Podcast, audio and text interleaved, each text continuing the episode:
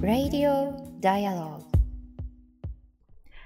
11月10日水曜日、時刻は夜9時を回りました。Dialogue for People が配信しています Radio Dialogue。本日の MC を務めますフォトジャーナリストの安田なつきと、そして佐藤圭です。よろしくお願いいたします。さあ、21時ですけれども、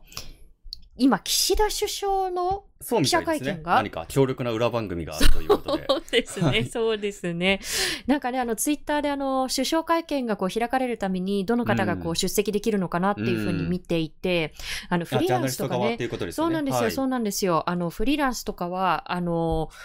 選で入れる人、入れない人っていうのがやっぱりこう決まってしまうんですよね。でもずっと不思議だったんですけど。その緊急事態宣言中ずっと、いや、テレワークを、出勤者7割減をっていうふうに言っていたので、なんかその会見も、オンラインでね。そう、オンラインをこう取り入れていけば、この、今回抽選でダメだったっていう方々もね、入れるはずなんだけどな。なんかこう、そういうのを率先して示してほしいな、なんていうふうに思っていましたが、我々も後ほどまた、首相会見しっかり見返していきたいと思います。さあ、今夜のテーマは、共生社会に近づくためにということで、海外にルーツを持つ子どもたちに日本語教育の機会などを提供している YSC グローバルスクールを運営されています NPO 法人青少年自立援助センター田中由紀さんと一緒に考えていきたいと思います、メッセージはたくさんも今日こんばんはというふうにメッセージいただいていますけれども、YouTube のチャット欄、そしてツイッターではハッシュタグ D4P、 4は数字の4なのでハッシュタグ D4P で皆さんの声をお送りください。このあと21時40分頃までお付き合いいただければと思います。さあ、まずは最近のニュースの中から気になったものを2つ、今日はピックアップしていきたいと思うんですけれども、1つ目、そうですね、1つ目にですね、こちら皆さんもお聞きになられたかもしれないですけれども、ベラルーシからの移民、ポーランド国境付近に数千人というニュースが入ってきましたね。ちょっと凄まじい映像がね、現地からは入ってきてますよね。今日多くの報道出てますけれども、今日に始まったことではなくて、数日前から、本当に1週間、2週間前からもいろいろな情報入ってはきていたんですけれども、こちら情報が映像付きで出てくるとやはりすごい衝撃的だなという光景でしたね。で、特に今すごい厳冬期なので、その中で未だに足止めされている方がいるという状況です。そうですよね。もう寒いですよね、夜なんて。そうですね。で、こちらの急な移動、一体何が原因で起きているのかということなんですけれども、 EU 側はこれらの移民というのはですね、ベラルーシが、経済制裁をですね、今年6月にEU 西側諸国から受けたんですけれども、その対抗策として政治的意図的に移民を先導し送り込んでいるのではと非難をしています。つまりその移民難民の人たちに対してこうヨーロッパに行けっていうふうに先導してるっていうことですよね。西に行けっていうことですね。で、ポーランドの首相も、これは EU に混乱を引き起こすために行われており、人間を生きた盾とする新たなタイプの戦争とまで述べています。で、加えてその背後にはモスクワがあると、暗にですね、ロシア、プーチン大統領の動きも指摘しています。そちらの動きもですね、こまごまとニュースが出てきているので追っていかなければなと思うんですけれども、ベラルーシと、言えばですね、皆さん、オリンピックの選手の、亡命について記憶されている方も多いかもしれません。陸上選手のクリスチナ・チマノウスカヤ氏、彼女がですね、ベラルーシのスポーツ当局を批判するような、投稿をですね、インスタグラムに投稿されたんですね。でするとベラルーシ当局によって強制的に、もうあなたは帰りなさいと羽田空港に連れて行かれるということが起きました。ただ、その飛行機に搭乗する直前にですね、彼女は搭乗拒否、ポーランドへの亡命を希望し受け入れられ、今は、ポーランドにいらっしゃるということです。そうですね。その前に亡命を希望していたとされるウガンダのセチトレコ選手とはね、かなりちょっと対応の差が分かれてしまったところではありますよね。毎回オリンピックパラリンピック、こうした国際大会ではそうした亡命を希望される方とかが出てくるっていうのは本当に世界的に見られることなので、日本側の準備とか対応がどうだったのかっていうのはまた本当に別な件として僕たちも考えていきたいことなんですけれども、今ツイッターでですね、ツイッターネーム JH さんから、ハッシュタグ D4P で、実際のそのベラルーシ市からのこう移民の方々の映像が、BBC が投稿している映像ですね、ツイッターで投稿してくださっているので、はい、そちらもご覧いただければと思います。ありがとうございます。そして YouTube でもレッドソックス4242さんがですね、欧米最後の独裁国とか、まさにこうヨーロッパ最後の独裁国家とか、ヨーロッパ最後の独裁者などと呼ばれる、こともあるんですけれども。すごい長期政権ですよね、だって。そうですね、昨年8月の大統領選でルカシェンコ大統領6戦ですからね。6戦はい、1994年から6戦ということで27年間、その地位にいるということで、まあ、なかなかこう南部アフリカ地域の独裁者並みに、本当に長い間その政権にいるなという形ですね。権力というのは必ず腐敗しますからね、長期化するほどに。はい、で、その昨年の選挙に対してですね、それが不正選挙だったのではないのかという市民の大きな動きがありましたが、警察官によるこう弾圧ですね、市民の弾圧が起こり、その後毎日10万人規模でのデモが繰り返されるというような、そのようなデモへと発展していきましたが、結局、再選挙実施などはされていません。今、ベラルーシ国内ではですね、改憲案なども出ていて、こう、不逮捕特権、逮捕されない特権っていうのを、これまでの大統領経験者、及びその家族に広げるという、ものすごいものを通そうとしていてですね、まあ、これは確かにEU 諸国、西側諸国からは、こう、制裁に値するような、そうした道に突き進んでいるんじゃないのかなと。逮捕されるようなこと、これまでしてます。家族ぐるみでって言ってるようなものですよね。そうですよね。はい、後ろめたいことがあるからこそそうした制度を作ってるのかもしれないですけれども、まあ、そうした周りの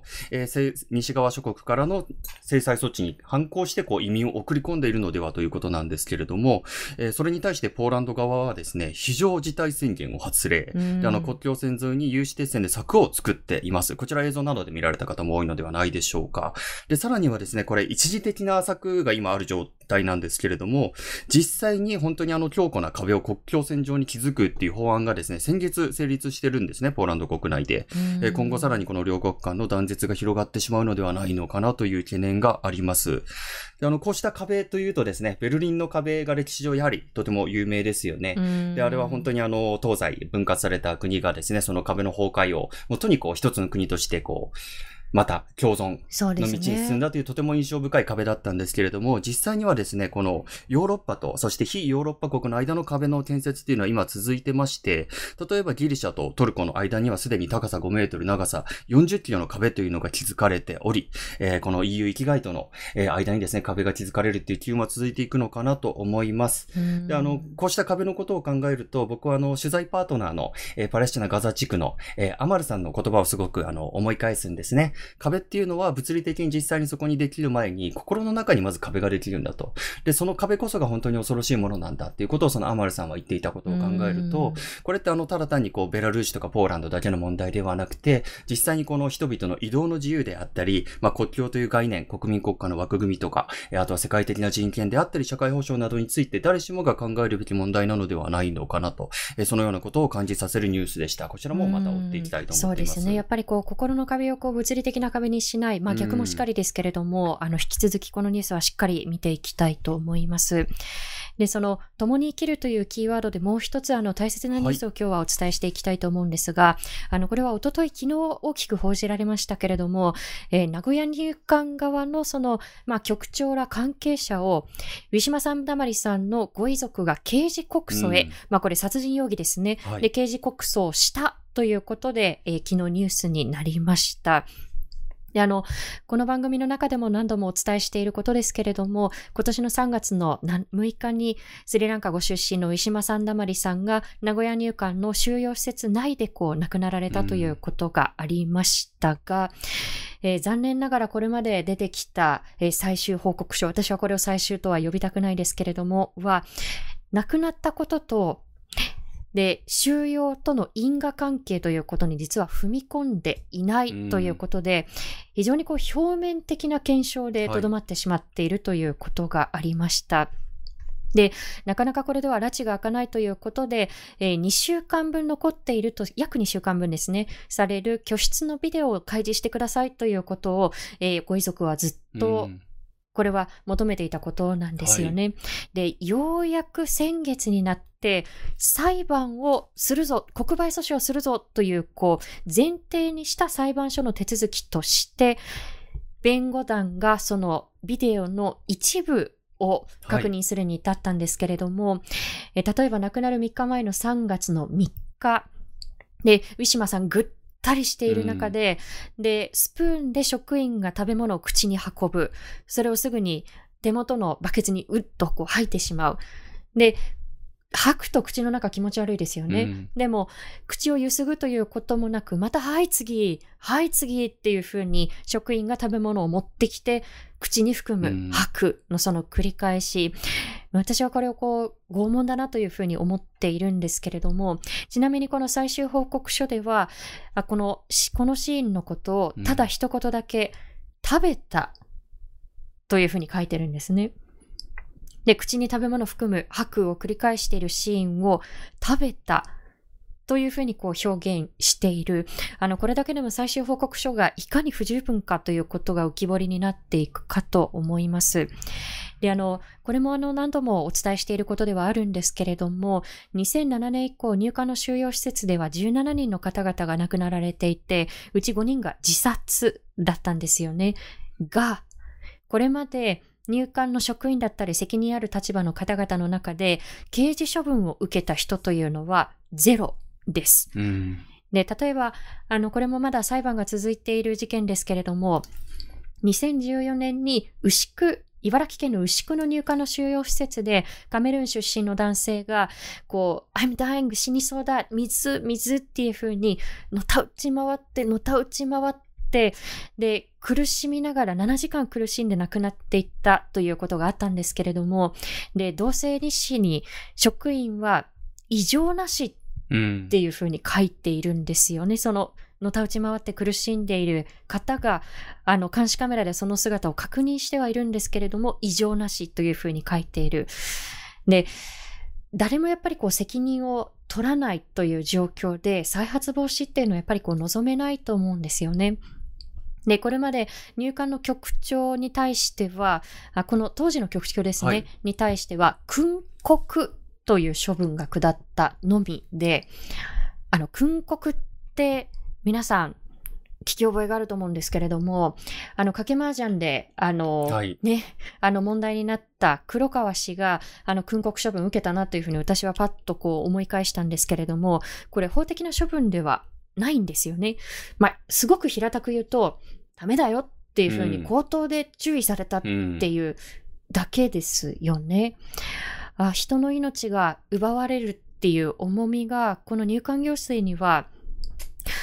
共有されていないんだろうかということを改めて考えてしまいます。で、これから民事、刑事両方とも裁判の過程だったり起訴されるのかっていうところも含めてですねが続いていくとは思うんですけれども、裁判の過程で真相解明するということは非常に長い時間がかかります。なので、これは先日の選挙特番でも各政治家に問いかけてはみたんですけれども、こう政治責任でじゃあ国会で責任を持って真相を明らかにしていきましょう。それで改めて再発防止の具体策をこう考えましょうというふうに、裁判の過程が進んでるんでちょっと答えられませんっていうふうにこう覆い隠すのではなくって、政治責任で明らかにできることはできる、うん、していくっていうこと必要ですよね。うん、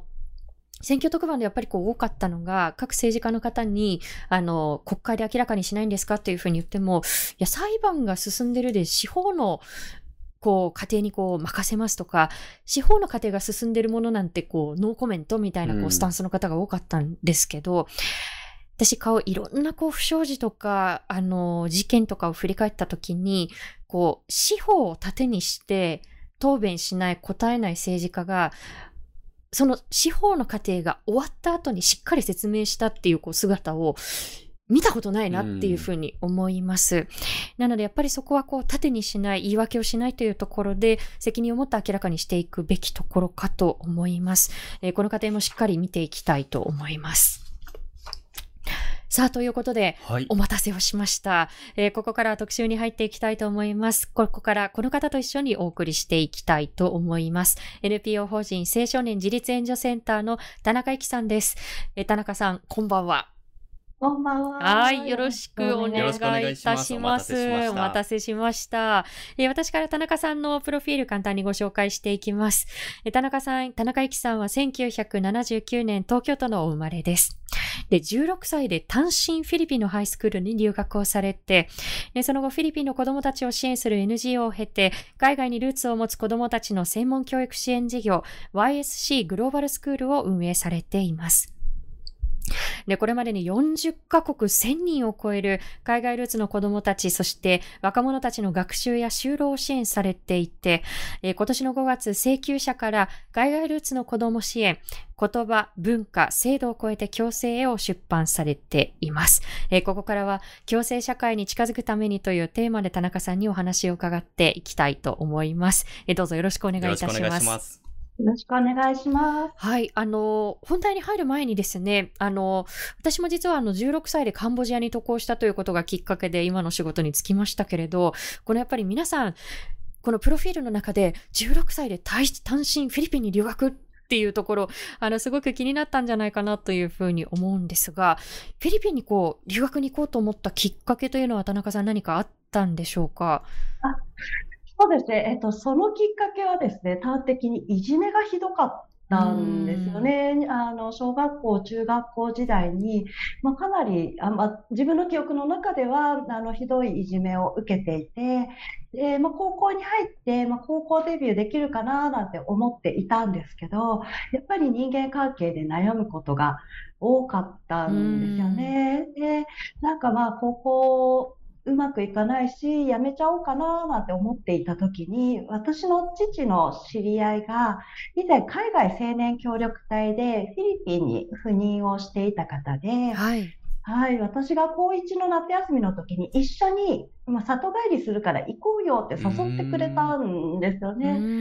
で、父とその方と私と3人でフィリピンに行ったんですけれども、当時、多分1992、3年ぐらいだったと思うんですけど、当時のフィリピンって本当に今と比べても雑然としていて、ただ人が生きてるエネルギーをものすごく強烈に感じたんですね。みんな生きてる、この中だったら私も生きられるかもしれないっていうふうに思って、父と話をして、じゃあちょっと、留学っていう形で日本の高校を辞めてフィリピン学校に通ってみようかっていうことになったんですよね。なんかよく私も自分がこうカンボジアに行く前のこう日本でこうキュッとしていた環境を真空パックに例えるんですけれども、言ってみればやっぱりこうぐっとこう息苦しいぞっていうこう真空パックから一歩こう抜け出した時のこう解放感とか、こんな生き方あるんだ、こんな社会があるんだっていう心の選択肢がこう広がった時のこう何とも言えない、今田中さんがおっしゃったような生きてるっていう感覚、とても大事ですよね。そうですね。性のエネルギーに包まれた時に、ここに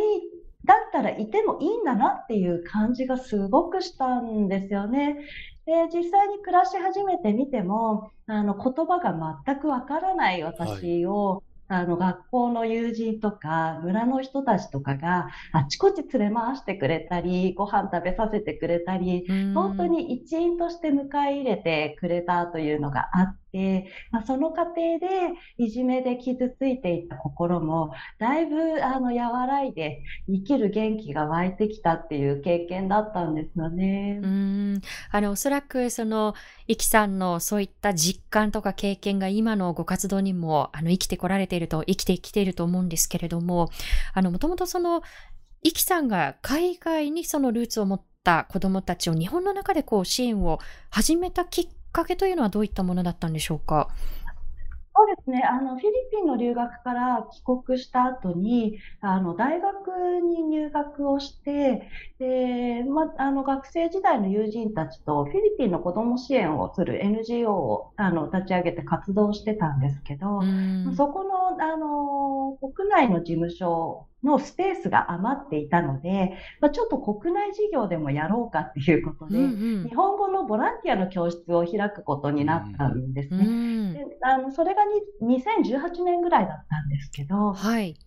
そのボランティアの教室に、たまたまフィリピンにルーツを持つ中学生の女の子が、日本語を学びたいっていうことで、ご家族に連れられてやってきて、で、話を聞いてみると、学校の中で誰も日本語を教えてくれない。で、友達もできない。で、いじめられている。で、家の中でも、その義理の、ご家族の関係とかもあって、居場所がないっていう状況で、それを聞いたときに初めて、日本の中で外国人の人が苦しんでる。しかも私がすごく現地で歓迎してもらったあったかなフィリピンからやってきた中学生の女の子がこんなに冷たい環境にいるっていうことに気づいたんですよね。で、ちょっと調べると、どうやら全国各地で海外にルーツを持つ子どもたちが日本語を学ぶ機会がなくて困ってるっていうことが分かりまして、2009年に子どもの日本語教育に特化したプロジェクトを立ち上げることになったのが今の活動につながっている原点ですね。なるほど。イキさんたちがその支援されている海外にルーツを持つ子どもたち、年々例えば増えているというふうに言われていますよね。今や例えばその新宿区ですと新成人の半数が海外ルーツの新成人というふうにも言われていますけれども、今実際にこれなかなかその統計からこぼれてしまう子どもたちも何かしらの事情でいると思うので、絶対的な人数を把握するというのは難しいと思うんですけれども、今その海外ルーツを持つ子どもたちというのは日本にどれぐらいいるというふうにされているんでしょうか。そうですね、今おっしゃった通り、海外にルーツを持つ子どもの中には日本国籍を、持つ子どもですとか、あるいは無国籍状態の子どもたちも含まれているので、何人っていうふうにはっきり言うことが今は難しいんですけど、例えば2020年度の学校基本調査によると、全国の公立の学校に在籍している外国籍の児童生徒がですね、小学校で74,101人、中学校で26,847人で、小中学校で約10万人弱の外国籍の子どもたちが在籍をしてるんですね。で、高校生でも外国籍の生徒が9,687人ということで、だいたい10万人ちょっとぐらいっていうところになります。で、それに加えて日本国籍を持っている子どもとかっていうふうに考えると、かなりの数に上っているんだろうなというところなんですが、その実態がなかなか把握できないっていうのがもどかしいところではあります。そうですね。そうですね。で、もう一つ手がかりとなる公的なデータでいうと、文部科学省が2年に1回日本語指導が必要な児童生徒についての調査を行ってるんですね。で、これは日本の公立の小学校、中学校、高校、特別支援学校、中等教育学校に在籍をしていて、日本国籍のお子さんも含めて日本語がわからない状態にある児童生徒の数を調査したものなんです。この数が最新がまだ2018年度のものなんですけれども、51,000人となって、実にこれだけの数の子たちが日本語がわからない状態で日本の学校に通っているという状況なんですね。なるほど。例えば私も愛知県の豊橋市の学校に中学校にお邪魔した時に外国人労働者の方々が多い町ということもあって、児童に対する支援体制非常に厚かったなというふうにその学校に関しては思ったんですけれども、これ地域差かなりあると思うんですよね。例えばクラスにもう学年にそういう日本語がなかなか返せない子どもが1人とかだと、どうやってサポートしていくっていう風になる場合もあるでしょうし、例えばその日本語が理解できないというふうになると、こう授業についていけないっていうことはもちろんですけれども、例えばさっきおっしゃったようにクラスに馴染めないとか、どういった問題に直面するということが考えられますか？そうですね。今ご指摘の通り、日本語がわからないまま学校に通って授業を聞いていても、実は耳で聞いて覚えられるのは年齢の低い子どもたちだけになったんですね。で、例えば10歳以上ぐらいになってくると、机に座ってずっと日本語のシャワーを浴びているだけでは、なかなかまとまった日本語が習得するっていうのは難しくなってしまうんですよね。シャワーをこう一方的に浴び続けているっていう状態になってしまうということですよね。そうなんですよね。で、そこからやっぱり新しい言葉を拾ったりですとか、文法というかを理解したりっていうことはなかなかですね、10代に入ってくると難しくで、外国語として日本語を学ぶ必要があるんですよね。で、それがなされないまま放置になってしまうと、やっぱり周りが何を言っているかわからないので、もちろん友達もできないですし、授業にもついていけないですよね。で、強い孤独感を感じて不登校状態に陥るお子さんたちも非常に多い状況です。で、一方で、日本語がわからない間って当然のことながら、教科、数学ですとか英語といった教科の新しい単元を学ぶことができないんですよね。で、そうなってくると学習の空白が非常に大きくなってしまって、いざ高校進学について考えなくてはならないっていう時に、全く選択肢がないっていうような状況にも陥ってしまうんです。なるほど。そうなってくると、そうなんですよ。で、そうなってくると、高校進学率、日本の中ではだいたい 100% というふうに言われてる中で、海外ルーツの子どもたち 70% にとどまるなんていう、ガクンと落ちますね。そうなんですよね。やはり大きなハンディキャップを抱えているというふうに言える状況です。あとは私の口実は身近な方にもあったんですけれども、自分のこのルーツの言語と日本語のこう学ぶ体制と、どちらもこう十分なこうアクセスがないまま育ってきてしまったので、どちらのこう言語も例えば日常会話はなんとかこうできるんだけれども、それでじゃあ仕事をしようとなった時とか、フォーマルにこうそれを使いこなそうとなった時にそれが難しくて、こう仕事をするとか進学するということにこう大きな壁にこう突き当たってしまったという方が実は身近にいて、やっぱりそういった言葉のこう両方に影響が出てきてしまうとか、そういったことも影響としてはやっぱり考えられることなんでしょうか？そうですね。今おっしゃられたようなお知り合いの方のような状況をダブルリミテッドというふうに呼びます。で、母語も日本語もどちらも中途半端な状況のことを表すんですけれども、特に日本で生まれ育ったりですとか、幼少期に来日をして日本での生活が長ければ長いほど、言語面では健全に発達をさせるということが難しいという現状があります。家の中では母語で、一方家の外に出ればオール日本語というような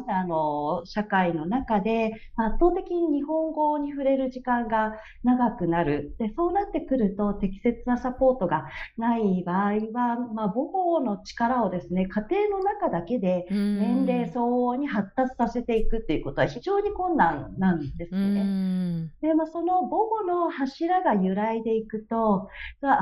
抽象的な概念を捉えることが難しくなったり、あるいは自分で自分と対話をするような力、頭の中で思考を深めていくような力が弱くなりがちだということが分かというような傾向があるんですよね。で、結果として第二言語である日本語の力も伸び悩む傾向にありまして、中にはですね、全く母語を失ってしまって、日本語しか喋れないんだけれども、その日本語力も小学校低中学年程度にとどまるっていうような状況のお子さんも何か出会ったことがありますね。なるほど。そういったそのサポート体制、例えばその先ほどちょっと触れましたけれども、その非常にこうなんとかこう試行錯誤しながら手厚くしていこうという地域と、どうしたらいいだろうっていうふうにこう立ち止まってしまって、なかなかそのサポート体制そのものがこう整っていかないところって、地域によっても学校によってもかなり格差があるんではないかなと思うんですが、そのあたりはいかがですか？そうですね。海外にルーツを持つ子どもの教育支援ですとか、あるいは外国人生活者の受け入れ体制は、自治体間、地域間の格差が非常に大きくて、それこそ豊橋ですとか、あるいは静岡の浜松ですとか、外国人住民の方々が一定の割合暮らしているような自治体の場合は、予算も潤沢に確保ができる。あるいは外国語が話せる人材も確保しやすいといったような、潤沢な資源を活用して体制整備ができる一方で、本当に学校に日本語がわからない子が1人しかいないですとか、地域に外国人の方がゼロではないんだけれども散らばっていてまとまって暮らしてはいないっていうような自治体の場合、なかなかですねそういった方々のためにまとまった予算ですとか、あるいはどこからか日本語が教えられる専門性のある人材を用意してくるっていうことは難しい状況なんですよね。なるほど。例えばそうやって学校自治体間で格差ができてしまっているというのは、やはり今おっしゃったような予算の問題もあるでしょうし、何かこう例えば全国的にこう決められている指針とかそういったものが共有されていないのか、そのあたりのこう方針といいますか、何か共有されているものがあるのかどうか、そのあたりはいかがですか？そうですね。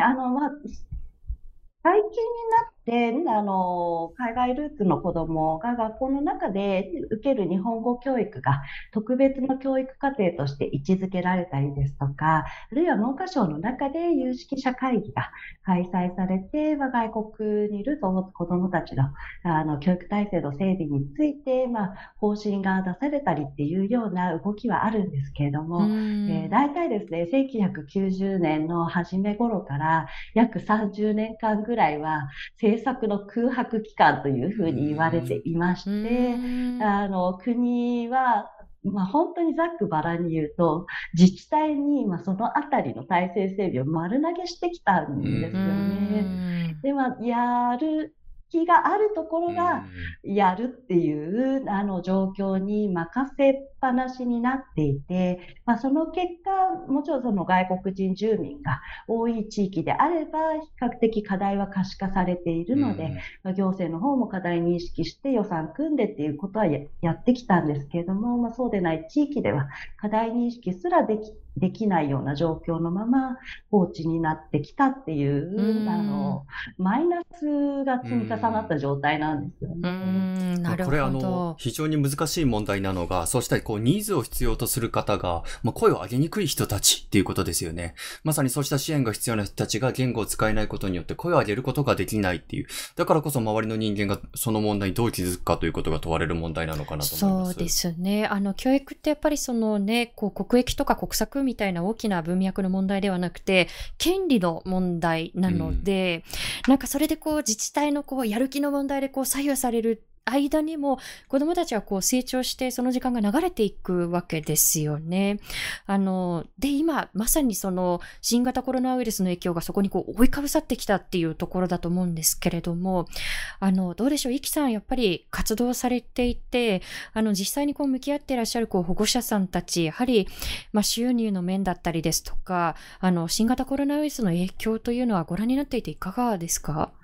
そうですね。まさにですね、大打撃という、状況が起きていまして、未だに、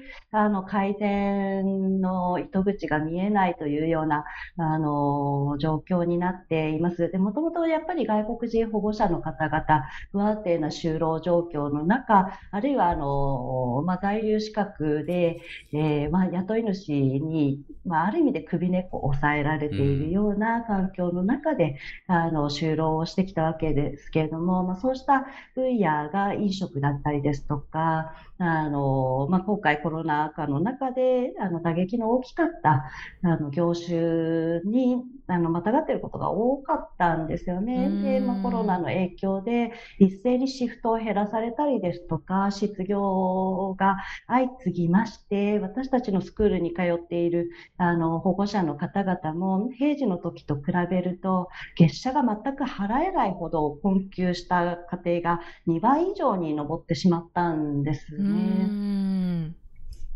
もうやっぱりもろにこの影響を直撃している世帯が多いということだと思うんですけれども、それに対してコロナも含めてどんなふうにじゃあ各政党がこの衆院選あったばっかりですけれども、どんな政策を掲げていたのかということもちょっとお聞きしていきたいんですが、その前にコメントをいただいています。堀さんからいただいていますね。私の知っているお子さんでも、お母さんはベトナム語は話せるが、日本語は片言。子供さんは日本語がお母さんより話せるが不十分でベトナム語は全く話せない。親子の会話は片言の日本語だけという家庭がありますということで、なるほど。例えば家庭内での会話が困難になってしまったりですとか、あとは例えばお子さんが何かしらの親御さんのサポートをする、もうこれもヤングケアラーの一人というふうに最近位置づけられるようになったと思うんですけれども、やっぱり家庭の言語体制、教育体制というのが進んでいかないと、家庭内でのコミュニケーションの問題が出てくるということですよね。そのあたりいかがでしょう。そうですね。全くおっしゃる通りで、親子間で全く言葉が通じないっていう家庭も出会ったことがありますね。で、親御さんは日本語が全くできない、お子さんは母語を失ってしまっている。で、やっぱり親子なので愛情は伝わるんですけれども、じゃあ具体的に進路の話とか友人関係の悩みを親に相談したいみたいなことができなくなってしまった状況で、どうしても親子関係にがスムーズにいかないみたいなことは多いですし、いわゆるヤングケアラーのように日本語ができない親に、自分の日本語も危ういのに、子どもが行政窓口に行って通訳をしたりですとか、親の病気の告知を子どもの口から言わなくてはならなかったりっていうような状況もあるんですよね。なるほど。あともう一つ、これもめちゃめちゃ大切なご指摘だと思うのでご紹介させていただきます。ルナサワさんからいただきました。私が住む自治体ではボランティアの日本語教師養成講座を行っている。外国人の方が無料で日本語を学べるのは一見良いことのようだが、教える立場に立てば、経済的、時間的に余裕がある人しかできない。日本語教師が経済的に自立した職業になるための仕組みも必要なのではと思うということで、ここにもやっぱり公的な資金の導入必要だろうなと思うんですが、田中さん、そのあたりはいかがですか？そうですね。日本語教師の方、約6割が無償のボランティアということが分かっていまして、一方で、非常に高い専門性を必要とする分野でもあるんですよね。そのボランティアの方が担う役割も非常に大きいんですけれども、やはり専門家としてしっかり日本語教育に携わっていけるような立場の人が増えないと、例えば子どもの言語発達を上手に導いていって行くことが難しかったりですとか、あるいはいたずらに日本語支援の期間を長期化させてしまったりということで、お互いにって良くないなっていう状況に陥りやすいなっていうふうに思うんですよね。で、今特にボランティアの方々も非常に頑張っていらっしゃるんですけれども、高齢化なんかも指摘されてまして、これもコロナ禍の影響で、高齢のボランティアの方々の感染リスクが高くてボランティア活動できないなんていう地域もすごく増えたりしていたんですよね。やっぱ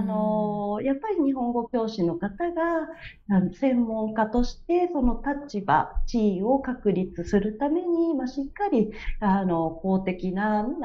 施策というのが展開される必要があるなというのは実感します。そうですね。やっぱりその日本語を学習する子どもたちを支える大人をさらにこう支える仕組みっていうことでこう、ね、広くそのあたりは見ていきたいと思うんですが、ちなみに今21時40分になったんですけれども、イキさんもうちょっとだけ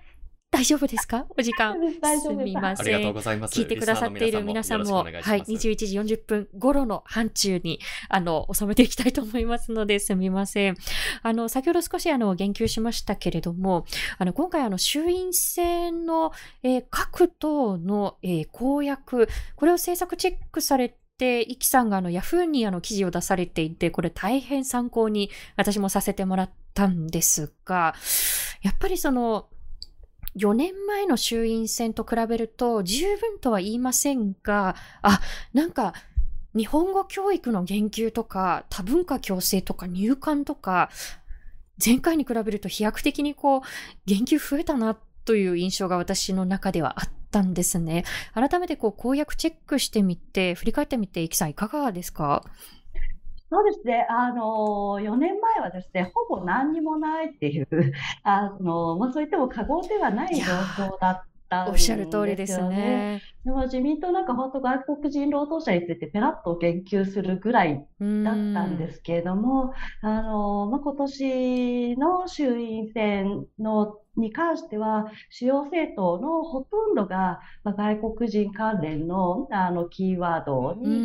及があって、かなり具体的な政策なんかも踏み込んで記載があるところが多かったんですね。で、特に与党は2018年の骨太の方針で外国人人材の受け入れを明言して以降、外国人人材の受け入れ強制のための総合的対応策っていうのを取りまとめて、いろんな側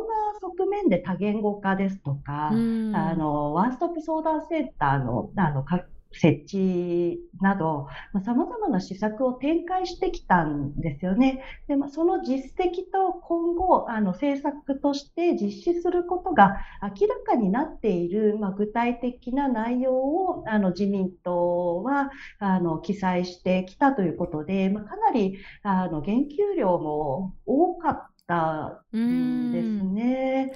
で、子供に関しても、いずれの党も、比較的日本語教育体制の整備ですとか、あるいは与党は、野党の方は特に、教育の機会を、守ること、あるいは学ぶ権利を守ることというようなところにも力を入れて言及があった状況ですね。私もやっぱりこうずらっとこう各党の公約にすべて目を通しては見たんですけれども、やっぱりおっしゃる通り多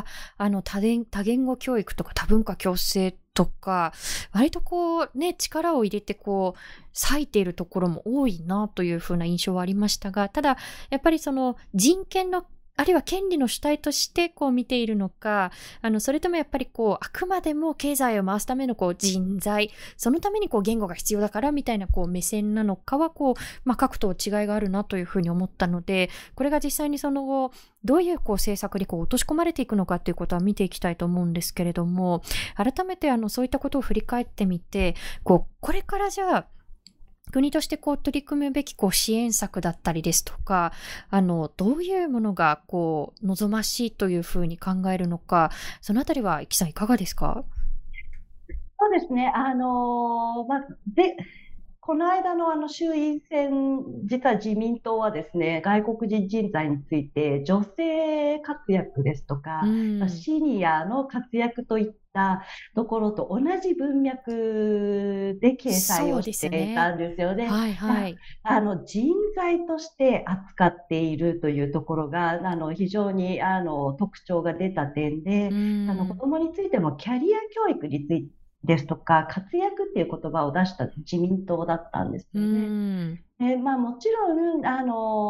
その結果としてさまざまな日本語教育体制ですとか、多言語相談体制ですとか、そういったものが推進されていくというのは望ましい一方で、やはりどのような共生社会を実現すべきなのかといった理念を書いている。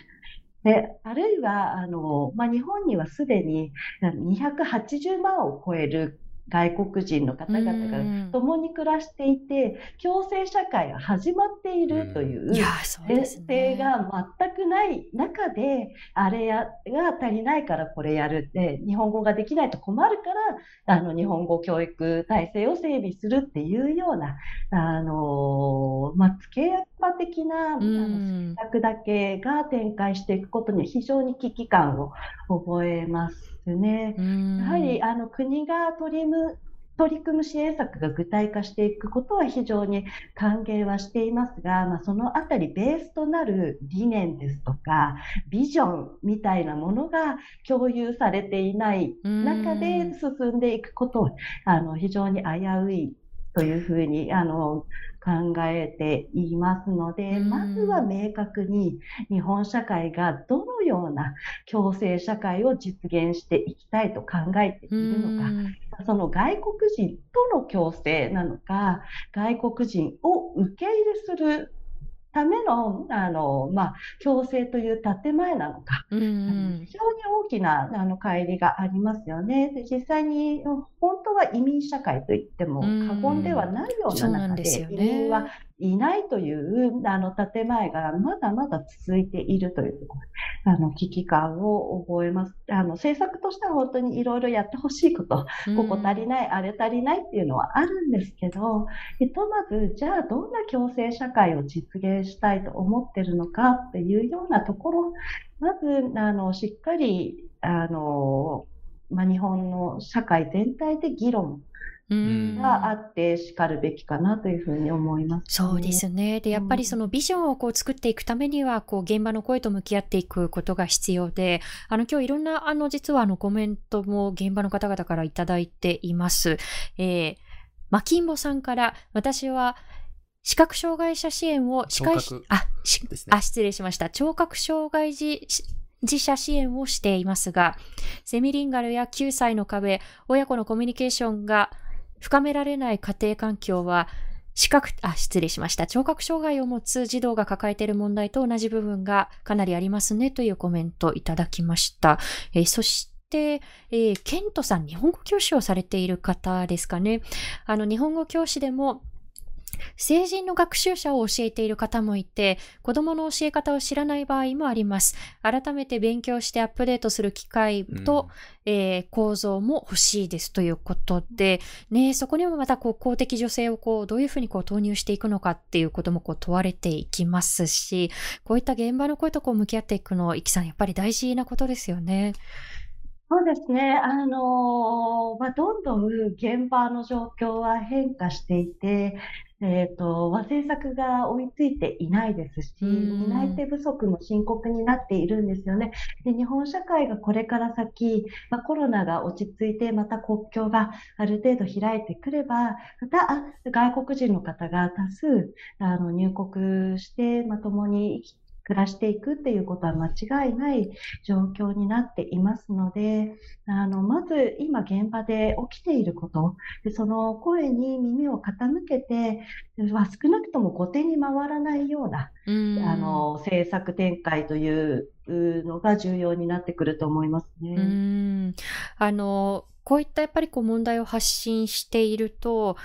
例えばこういう、海外ルーツを持つ、子供たちの取り巻く環境とか現実って、なんか自分とは縁遠いなとか、あんまり関係ないなっていう言葉に、私も直面することがあるんですよね。もし、イキさんからそんな方々に何か、お伝えしたいことがあったら、そのあたりは最後にいかがでしょう、イキさん。ありがとうございます。今、日本に暮らしている外国籍の方280万人を超えていて、人口の約 2% になるんですけれども、実はある推計では、2065年の日本社会、海外にルーツを持つ人の割合が 12% まで高まるという。10人に1人以上。そうなんですよ、はい、あるんですよね。で、もう立派な移民社会というふうに言ってもおかしくない数字で、日本社会はこれから先より多様な人々と共に生きる社会になっていくこと、間違いがないんですよね。私たちがこれまでサポートしてきた海外ルーツの子どもたちも約 97% が今後日本以外の国に暮らすつもりがない家庭の子どもたちであって、日本の中で教育を受けて日本で成長して日本社会の中で一緒に生きていく日本の子どもたちなんですよね。で、本当に共生社会っていうのはすでに始まっていて、で、その中心を担うことになるのは今の時代を生きている子どもたちなんですよね。あと数年後、十数年後、その中心にある子どもたちが、海外にルーツを持つ人たちに無関心だったり、あるいは否定的な環境の中で育ってきて、多様性への感受性が乏しいまま大人になっていったとしたら、その国籍やルーツに関わらず、子どもたちの未来が明るいものにはつながらないんじゃないかなっていうふうに考えてるんですよね。で、どのような子どもであっても日本社会に生きているすべての子どもたちが、自分らしく暮らしていける社会を築いていくことは、私たち自身にとっても暮らしやすい社会の情勢につながっていくはずなんですよね。責任を持って今の大人たちが今の子どもたちを明るい共生社会へと送り出せるような取り組みを一緒に進めていっていただけたら非常にありがたいなというふうに思います。そんな取り組みをぜひ支えていきたいなというふうに、もし今日これを聞いてくださって思ってくださった方、今まさにイキさんたちのご活動の中でクラウドファンディングを実施中ということで、もしよろしければその告知もいただけますでしょうか。ありがとうございます。今、キャンプファイヤーというクラウドファンディングプラットフォームの中で、海外にルーツを持つ子どもたちにコロナ禍でも切れ目のない学びとつながりを届けたいというタイトルで、180万円の寄付を募っています。で、この寄付は全額コロナ禍で、減収ですとか失業に外国人保護者の方々が陥ってしまった家庭の子どもたちに YSC グローバルスクールが無償で専門家の日本語教育を届けるために活用させていただくものです。で、現在100万円をちょうど超えたところでして、ありがとうございます。募集の締め切りが11月30日になっています。あと20日間で、80万円程度のご支援を必要としています。ぜひ子どもたちの未来、私たちと共に支えていっていただくようお願いします。はい。今ですね、ちょうどYouTube のチャット欄で、このクラウドファンディングの URL 共有させていただきました。今日のお話を聞いて、やっぱ私たちも共生社会を支える一員でありたいなというふうに思ってくださった方、こういった支え方もありますので、ぜひサイトをご覧になってみてください。ということで、まだまだね、課題が山積みなことだと思うんですけれども、これからのご活動のこともぜひまたイキさん、この番組でもお聞かせいただければと思います。はい。21時40分頃、ごめんなさい。大幅にちょっと超えてしまいましたけれども、イキさんありがとうございました。ありがとうございました。またよろしくお願いいたします。またお願いします。さあ、皆さんいかがでしたでしょうか。やっぱりその目線って大事なんですよね。先ほども皆さんにお伝えしましたけれども、生活の主体として見るのか、それとも経済を回すためのあくまでもかっこ好きの人材として単にこう見ていくのかってすごくこう大きな違いだなというふうに思っていて、先日選挙特番で岸田首相にこう直接ダイレクトに技能実習生制度のことについてね、はい、尋ねてみたことがあって、技能実習生制度って皆さんご存知だと思うんですけれども、技術を学んでもらうことによってでそれで国際貢献をするんですよ我が国っていうことをこうガーンと建前としては打ち出してますよね。でも自民党の公約皆さん読んでいただくとお分かりになると思うんですけれども、人手不足を補うための手段としてなんかこう当然のごとくこう位置づけられていて、もう建前さえ崩壊しているのかというふうに思ってそのあたり突っ込んだんですが、ちょっとなかなか明確な答えが出てきませんでした。イキさんがおっしゃるように、すでにこの社会はこう多様で、多くのルーツの人々がこう暮らしていて、で、共に生きるとは何かというこうビジョンを改めて私たち市民の側もそうですし、これからやはりこう制度を築いていく政治の場でも、どんな社会を目指していきたいっていうね、ビジョンを共有していくってすごく大事なことですよね。そうですね。で、そうした政党のマニフェスト、公約にそうした言葉が出てくるのも、裏を返して言えばそこに違和感を抱かないと思われている。もしくは実際に僕たち自身が違和感を持っていないんじゃないのか。そうした社会の現実があって、それがこう様々な政党の言葉にこう反映されるのかなっていうことを考えると、本当に足元から自分たち自身で実際、僕たちはこの問題をどう捉えていたのかなということを再考してみるということが必要なのかなと思いましたね。今ツイッターでリーシラヤマさんが素敵なコメントをくださっていて、困難なニュースも多いけれどいろいろな文化を持つ人が増えると思うと、楽しみなことも多いですねというふうにねいただきました。ね、またイキさんたちのご活動もこれから皆さんにも見ていただきつつ、こうした観点での配信私たちも続けていきたいと思います。さあ今日の放送をもう一度聞きたい方、Dialogue for People の YouTube チャンネルにアーカイブをしていきます。今後の放送のお知らせもいたしますので、チャンネル登録よろしくお願いいたします。そして今日の放送は Spotify、Apple Podcast、Google Podcast でも聞くことができます。そしてこの Dialogue for People はこのレディオダイアログはサポーターの方々のご寄付で支えていただいております。よろしければ Dialogue for People のワンタイムサポーターやマンスリーサポーターへのご登録もよろしくお願いいたします。さあ来週11月17日水曜日の放送なんですが、隣のシリア人や東京クルドなどを手掛けたドキュメンタリーディレクターの日向文有さんをお迎えして、仮放免の現状やドキュメンタリー作品を通して社会に問題提起をする意義などについてお話を伺っていきたいと思います。こちらもぜひお聞きいただければと思います。ということでこのレディオダイアローグ、来週のこの時間21時にまたお会いしましょう。本日のお相手はフォトジャーナリストの安田なつきと佐藤圭でした。ありがとうございました。おやすみなさい。ご視聴ありがとうございました。チャンネル登録やご評価をいただけますと幸いです。また、このチャンネルは皆様のご寄付に支えられております。ご支援、ご協力、よろしくお願いいたします。